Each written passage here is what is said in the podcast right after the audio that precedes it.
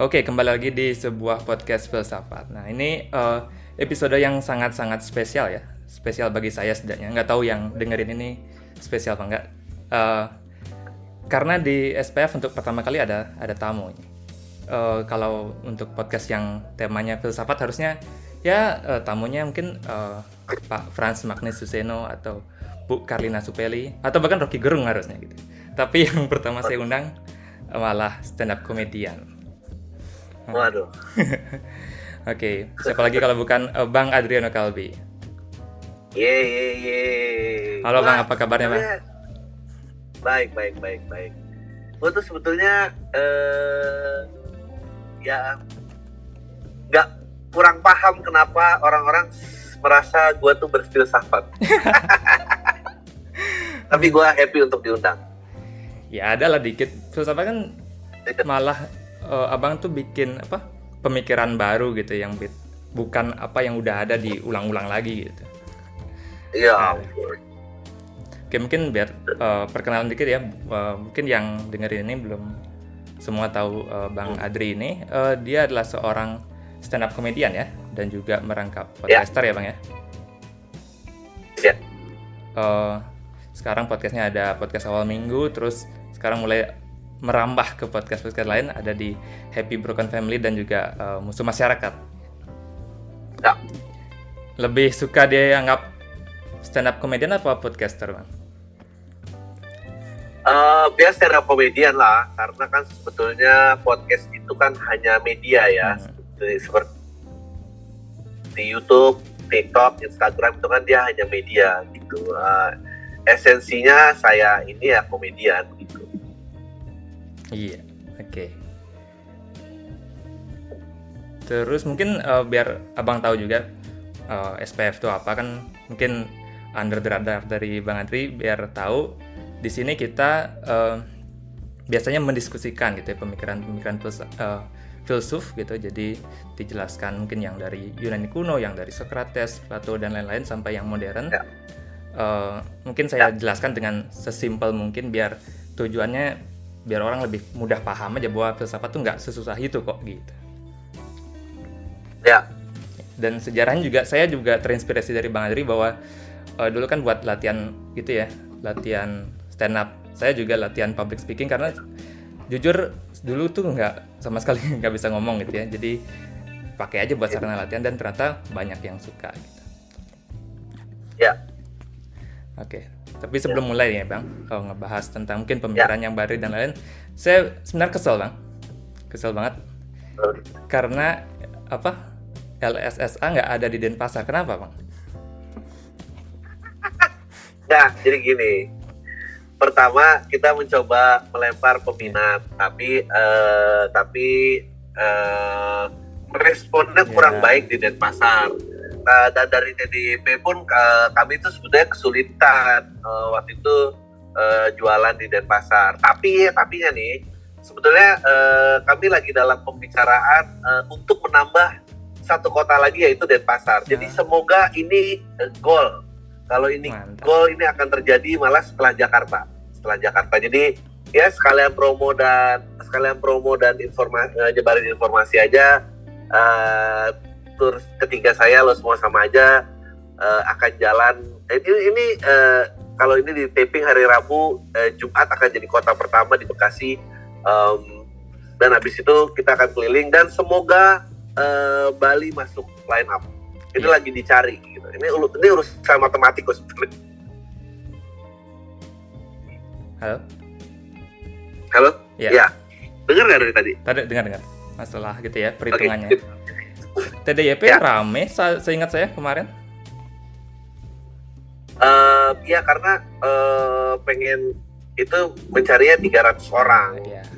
Dan ngitung di bawah 300 tuh agak sulit sebetulnya gitu. Oke, tapi kalau setelah Jakarta tapi mungkin kemarin ya. Nah, mungkin kita lagi mau menghitung ulang kalau skalanya lebih kecil tuh perhitungannya bagaimana ya kalau ketemu kita jalan. Gitu. Ya. Okay. Tapi gue sih pengen, gue pengen, ya. gue pengen banget. Um, ya tapi kalau setelah ke Jakarta sih saya udah nggak di Bali sih bang tapi ya gitulah. Oh. Oke bang. Lagi bang. Pasrah aja. gimana? Emang di Bali berapa lama ini?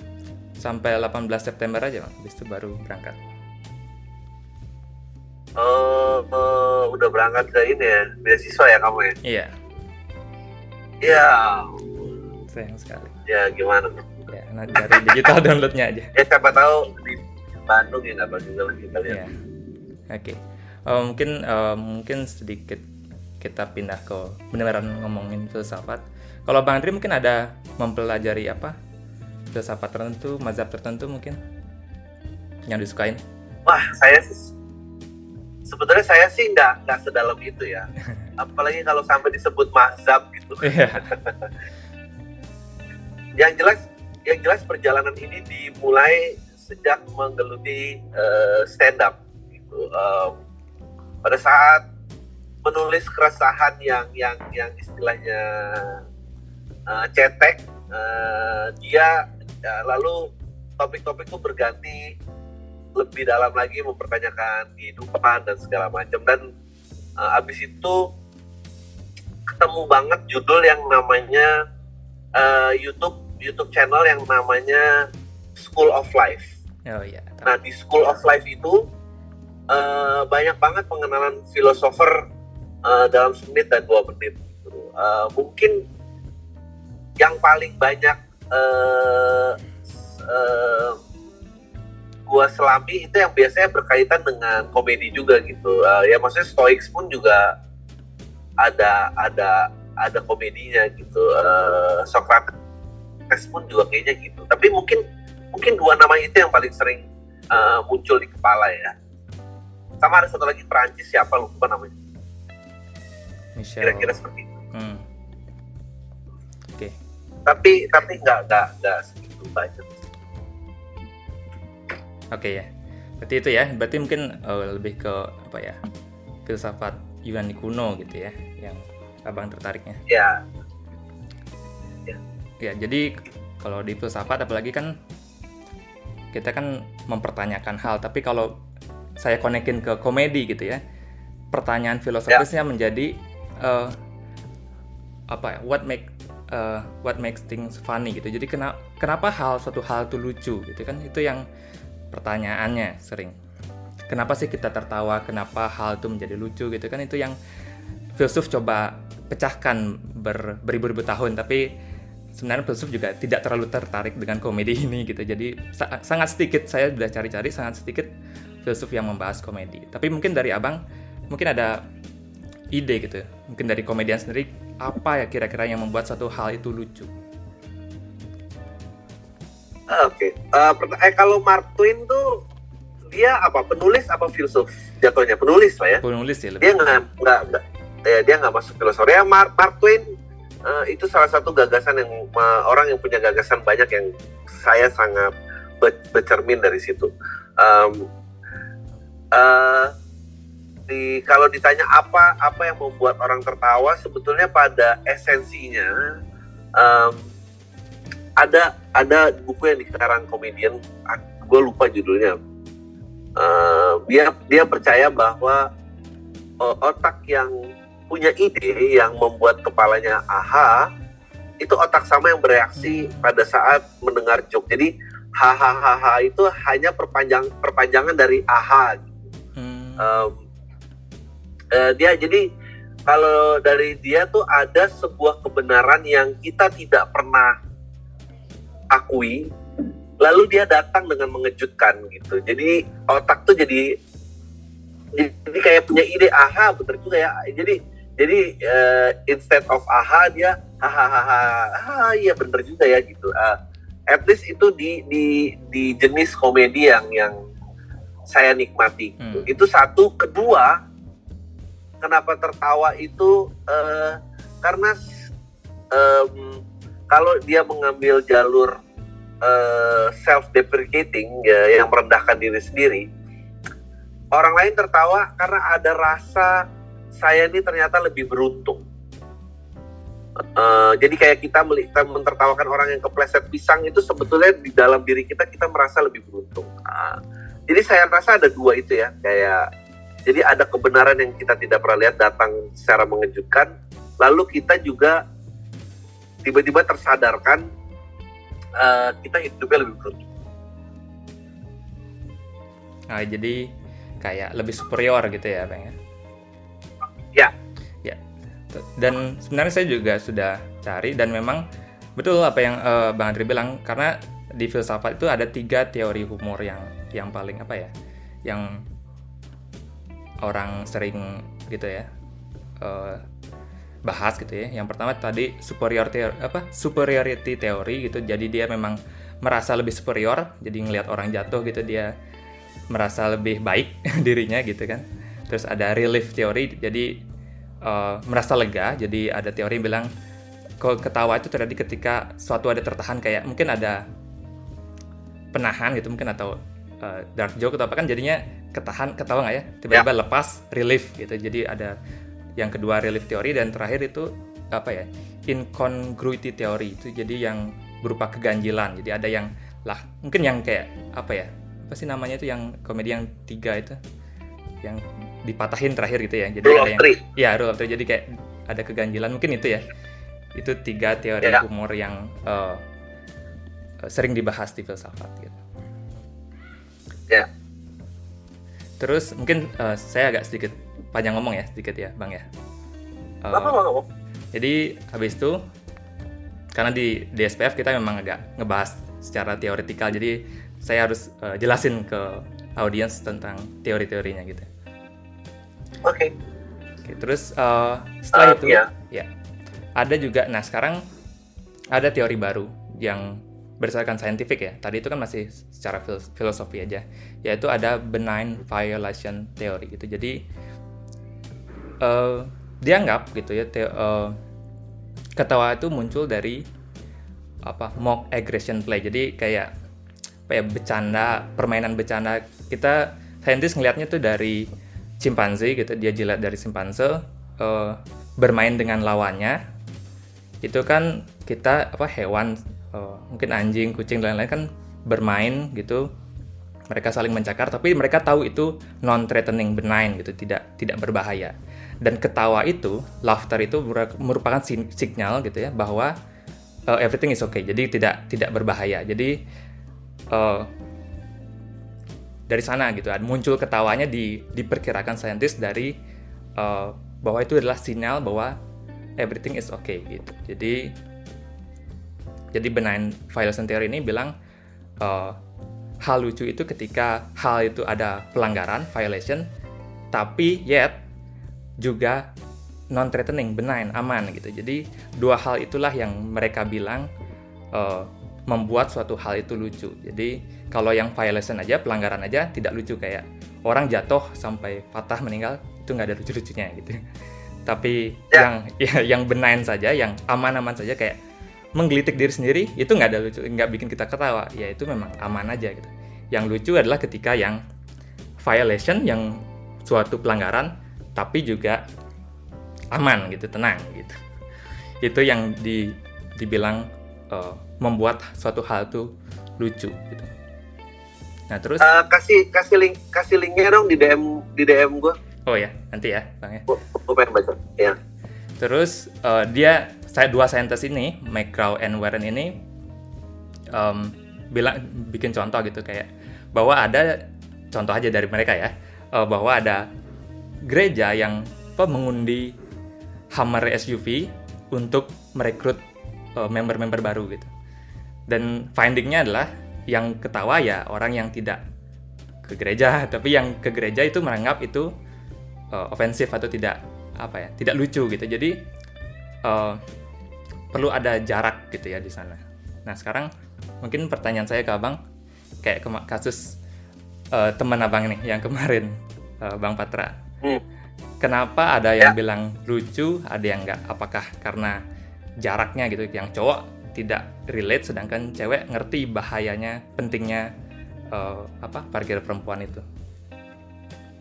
Ya uh, ya gue setuju sih sama teori yang lo sebutin karena menjadi lucu karena sebetulnya itu ancaman tapi ini tempat yang aman untuk mentertawakan itu. Padahal kalau di kenyataan ya makanya kalau begitu dikeluarin faktanya uh, ladies parking itu uh, mengamankan mereka karena banyak uh, track record uh, pelecehan seksual yang terjadi uh, itu kan menjadi sesuatu yang mengerikan gitu. hmm. itu jadi sesuatu yang mengerikan jadi uh, jadi tidak lucu lagi karena joke dibawa ke realita yang bisa mengancam hidup seseorang makanya dia jadi tidak lucu lagi gitu jadi uh, dia kebalikannya teori lo tadi kalau kita bisa tertawa karena itu uh, safe environment ini jadi tidak bisa ditertawakan karena betul-betul um, ada sesuatu yang mengancam di sana uh, gua rasa karena karena karena dipandang seperti itu gitu. Jadi ada yang memandang bahwa ya tertawa aja ini kan cuma joke.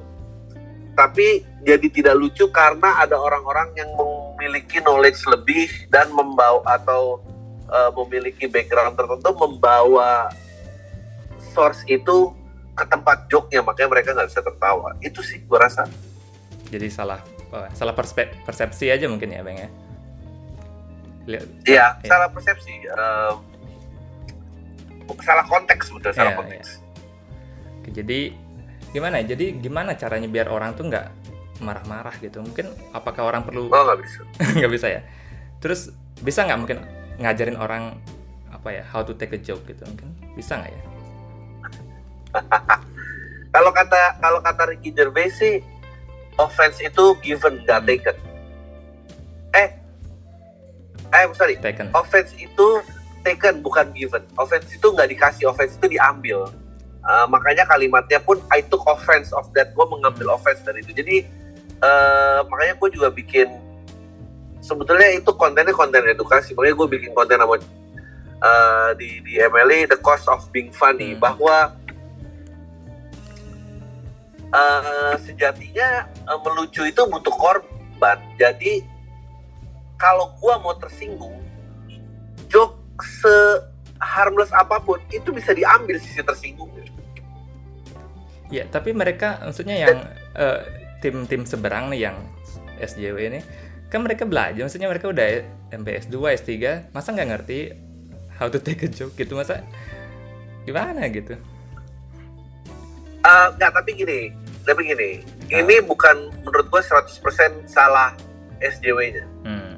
Menurut gue uh, uh, offense merasa offended itu juga datang menurut gue pada saat joke tidak lucu dia tidak mutlak dia tidak mutlak lucu ah, I see. Um, jadi ketersinggungan jadi jadi bisa masuk uh, jadi 50-50 jadi gini uh, misalnya crowdnya adalah SJW ya misalnya.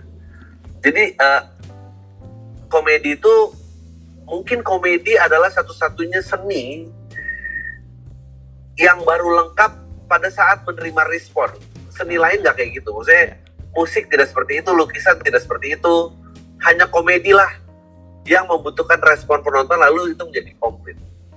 Nah eh, pada saat SJW tersinggung karena joke itu bukan diperuntukkan buat SJW pada saat itu. SJW mungkin memiliki referensi lain yang bisa membuat dirinya tertawa. Nah udah karena topiknya sensitif lalu they don't find it funny makanya offense itu jadi keluar.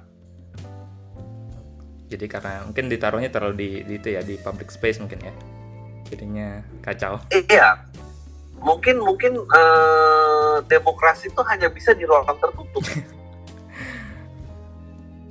Oke jadi itu ya berarti memang harus berani aja saja risiko. Kalau bakal kalau berani naruh di publik harus yeah. berani ngambil resikonya aja gitu ya. Ya ya um, tapi juga um, kalau bang Andri ngelihat gini ya kayak pemerintah pun uh, bisa apa ya mencekal komedi gitu jadi kayak di di teror siapa bintang Emon di teror misalnya atau uh, kayak Bang Patra itu juga kena masalah itu berarti apakah komedi itu powerful nggak sih sebenarnya bang? Karena komedi itu powerful mereka jadi takut gitu, idenya mereka terancam gitu. Uh, kalau menurut Mark Twain sih begitu ya. Lo cari, lo cari ada quote yang Mark Twain terkenal banget. Uh, uh, pokoknya dia bilang uh, kingdom, kekayaan, kepintaran itu uh, bisa diruntuhkan selama berabad-abad, tapi cuma cuma ketawa yang bisa menghancurkan mereka sampai berkeping-keping dalam sekejap. Nah, pokoknya gue lupa awalnya tapi belakangnya itu nothing stood still against the attack of Leicester.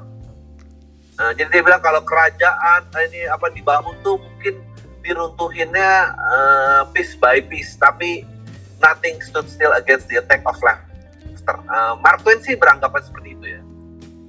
ya jadi, uh, gua rasa ketawa itu adalah cara persuasi paling cepat uh. Uh, yang bisa dilakukan manusia ke manusia. Jadi tapi kembali lagi ya ini ini kembali ke jenis komedi yang bisa dilakukan yang, yang dilakukan masing-masing. Uh, kalau lu sifatnya sangat argumentatif dan dan dan menghadirkan sudut pandang yang jarang dibahas, sebetulnya ketawa itu juga hadir dalam bentuk persetujuan. Jadi yang tadinya dia nggak di situ, dia bergerak ke situ dan, dan dia tertawa. Uh, pada dasarnya seni itu kan untuk menggerakkan ya, hmm. baik perasaan apalagi jadi tindakan. Nah, komedi itu menggerakkan gitu. Dalam hal ini persepsi orang um, uh, ya menurut Mark Twain ya tahta kerajaan apa itu semua nggak bisa berdiri kalau udah diketawain gitu. Oke jadi jadi sebenarnya bisa dipahami mungkin bisa bilang dipahami bahwa kenapa sampai ada yang apa ya uh, men-cancel komedian gitu dari pemerintah kayak misalnya maksudnya bukan pemerintah ya siapa pun oknum di belakang itu yang menteror. Dan jadi sangat dipahami karena mereka takut ide mereka dianggap remeh gitu ya. Dan jadinya nggak nggak nggak ada yang peduli lagi gitu dengan cost mereka ataupun apa pun itu. Iya uh, mereka nggak gini. Nggak nggak pokoknya ya mungkin mereka takut atau mereka juga merasa itu nggak lucu aja. Gue rasa ada juga itu nggak semua nggak semua orang yang tersinggung karena takut ide runtuh nggak juga sih. Oh, iya. ya juga sebenarnya kalau ada sedikit kisah memang ada uh, filsuf penulis juga sama Voltaire itu kan. Kalau bang tahu uh, dia juga tidak sangat tidak suka dengan ide seorang filsuf namanya Leibniz yang mengatakan kalau bahwa dunia ini sudah all apa ya sudah dunia yang terbaik gitu ya dari segala kemungkinan yang ada dia sangat tidak suka dengan saking tidak sukanya dengan uh, ide tersebut dia bikin novel satu full novel hanya untuk menertawakan ide itu konyol itu gitu jadi dia bikin satir novel dan berhasil memang tidak ada yang semua menertawakan idenya Leibniz dan um, gagal gitu ya idenya Leibniz dan semua setuju pada Voltaire pada akhirnya gitu. jadi itu mungkin ya. pentingnya apa salah satu the power of comedy mungkin ya untuk mempercepat apa yeah. dan menertawakan ide orang gitu. Yeah. Oke terus, uh, nah dengan juga kalau di luar ya, kan saya lihat di luar banyak yang komen bahwa komedian itu terutama stand up komedian adalah the modern day of philosopher. Apakah abang setuju kira-kira kalau bahwa stand up komediannya adalah filsuf era zaman sekarang nih gitu? Um, ya nggak semua tapi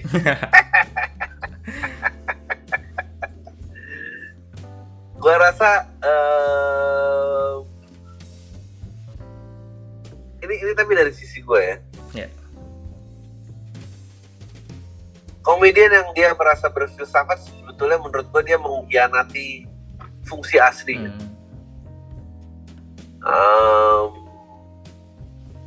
kalau di stand up luar negeri uh, uh, tepuk tangan itu kita nyebutnya clap trap. Itu perangkap tepuk tangan. Uh, sebetulnya mau ngomong bahwa kalau lo lebih suka ditepuk tanganin daripada dapatkan tertawa ya lo jadi orator aja. Karena gue merasa uh, end game-nya berkomedi adalah tawa gitu. Dan komedi dengan statement itu sebetulnya berbeda jauh gitu. Uh, komedi bisa memiliki statement gitu, tapi statement tuh nggak semua statement punya komedi gitu. Komedi tuh ada craft di dalam situ. Gitu. Uh, ada ada punchline yang yang yang kita create sengaja gitu. Kalau opini ya hanya opini. Nah, um, akhir-akhir ini tuh uh, opini dan komedi tuh uh, terlalu tipis jaraknya gitu dan dan um, apa ya gue sih gue sih tersinggung. Sih kalau ya gue suka komedi bang Adri karena bang Adri pinter. Lu gak mau suka gue karena komedi gue lucu aja ya? Maksud gue uh, itu itu sangat jebakan karena uh, gue paling takut gue tuh fasis dalam berkarya. Merasa merasa karya gue tuh lebih punya bobot lebih punya pesan uh, pada hal yang berhak menentukan itu jadi gue uh, berusaha kalau ditanya kayak gitu-gitu gue berusaha menjauh tuh dari ini ya mungkin ada kali yang berasa jadi filosofer mungkin dulu saya juga pas awal-awal dengar Bang Andri 2018 itu mungkin saya uh, ngira filsuf itu. Tapi sekarang saya menikmati aja bahwa itu lucu aja gitu. Jadi udah udah nggak apa ya ngelihat itu sebagai kebenaran itu bahwa ada sudut pandang juga yang bisa dilawan dari poin yang dari tapi yang pasti ya. perspektifnya bang itu menurut saya emang lucu aja gitu. Ya um, kebenarannya itu tidak kekal. Gue merasanya uh, kalau manggung off air ya di momen inilah gue menjadi tonggak tonggak kebenaran dalam kelucuan. Tapi kalau dipreteli terus ditambahi research terus ada data korban dan apa semua runtuh gitu, Kalah, itu ya. dia tidak bisa berdiri sebagai kebenaran gitu. yeah, yeah, yeah. Uh, tapi apakah ada komedian-komedian yang mengunggah uh, pikiran orang dan bisa dianggap filosofer ya ya mungkin ada ya gitu mungkin mungkin mungkin itu bisa jadi pilihan orang-orang yang yang mau memilih itu tapi gue sih uh, ya gue nggak mau fasis dalam berkarya. Oke. Okay. okay, jadi uh, nah mungkin uh, apa ya lagi ya? Mungkin tentang ngelihat orang kalau di saya sih lihat Twitter tuh kesannya orang tuh semua marah-marah aja ya. Mungkin gimana ya biar lebih tenang lebih santai? Gimana sih mungkin menjalani kehidupannya lebih humoris tuh mungkin dari komedian gimana sih? Apakah sebenarnya kehidupan komedian tuh nggak humoris sama sekali di kehidupan nyatanya? Uh, yang gue lakukan uh, kalau gue uh, biar jadi lebih humoris uh, percayalah bahwa uh, kebenaran tuh bukan sudut pandang anda doang gitu lu harus percaya itu gitu. Dan dan sebetulnya juga uh, sebetulnya sosial media tuh gudang komedi yang sangat besar. Karena semua orang-orang yang merasa memiliki influence itu merasa kebenarannya tidak bisa ditentang. Kan konyol ya orang yang merasa. Mungkin adalah waktu itu gue lupa dongengnya apa. Pokoknya intinya cerita tentang raja yang uh, minta dibikinin invisible cloak ah, gitu. Iya uh, si raja itu pokoknya percaya pokoknya kalau kebenaran ada dia di sini pokoknya semua tuh ada di pusarannya dia sampai ada invisible clock semua dibunuh-bunuhin yang mau bikin itu nggak bisa. Sampai ada satu orang yang membodohi gitu. Um, dan akhirnya dia dengan bangga pakai invisible clock itu sambil telanjang lalu ditertawai oleh uh, rakyatnya gitu. Nah gue tuh melihat sosial media adalah orang-orang yang seperti itu loh. Jadi uh, buat gue gue malah sekarang secara sengaja mengikuti orang-orang yang gue nggak setuju gitu. Karena buat gue menarik. Ah, ya. gue menarik lihat orang-orang yang kayak gila lu di otak lu pasti lu ngerasa pinter banget dan keren banget ya gitu. Uh, sebetulnya judul-judul spesial yeah. gue yang, yang yang pernah gue keluarin itu bentuknya seperti ledekan tapi sebenarnya itu mantra yang gue omongin ke diri gue gitu dalam berkaca gitu. Biar gue nggak merasa seperti itu uh, lu pikir lo keren tahu dia yang pinter. Uh, lu semua sama aja bahwa gue pun juga sama aja. Jadi um, ya tadi gitu um, kalau orang punya tato adil sejak dalam pikiran dia fasis juga dari dalam pikiran. Jadi uh, ya itu tips gue untuk menghadapi hidup biar jadi lebih humoris. Gue seneng banget yeah. gue seneng banget. Jadi gue nggak pernah mengambil ke hati lagi uh, segala sesuatu yang keluar dari sosial media. Jadi ngefollow orang yang bang apa Adri nggak suka itu mungkin juga nggak pengen mengerti orangnya apa emang biar sebel aja gitu? Enggak. biar biar biar ada bensin aja di gua bahwa kayak tadi uh, si Pepe itu dua filsafat itu yang dia satu punya pendapat satu lagi uh, jadi punya karya buku untuk menertawai pendapatnya dia dan uh, dan gua butuh bensin itu gitu. Jadi mereka adalah inspirasi-inspirasiku sebetulnya. Bahan ya bahan materinya. Iya bahan. Oke, mungkin dan buat uh, apalah gitu di iya. ya mungkin udah apa nih? Udah karena zoomnya gratis. Ya? mungkin udah tujuh menit lagi. Mungkin um, ada mungkin habis berarti trilogi ya nih bang ya jadi dari tahu apa ya dari lo pikir lo keren tahu deh yang pintar sekarang lo semua sama aja ini lo mungkin sama. ya habis itu trilogi itu aja acara penamaan aja gue pengen nggak lagi dengan gaya penamaan yang lain gitu tapi gue belum tahu apa ah berarti habis ini next ada lagi pasti ya bang ya stand up apa spesial kalau kalau diberikan uh, diberkati gue pengen sampai 60 gue pengen oke okay. eh, mungkin ada ya jadi screen capture. Bentar. Satu dua tiga.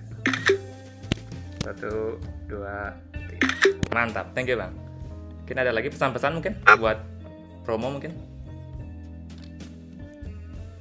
Um, apa ya pesan-pesannya? Uh, kalau mungkin misalnya merasa filosofi itu adalah sesuatu yang berat, uh, ya mungkin kita harus uh, belajar lebih ringan lagi uh, dalam memandang sesuatu gitu. Karena uh, hidup tuh udah berat jadi kayak jangan uh, apa ya jangan diserius-seriusin jangan ditambah-tambahin beban yang nggak nggak perlu.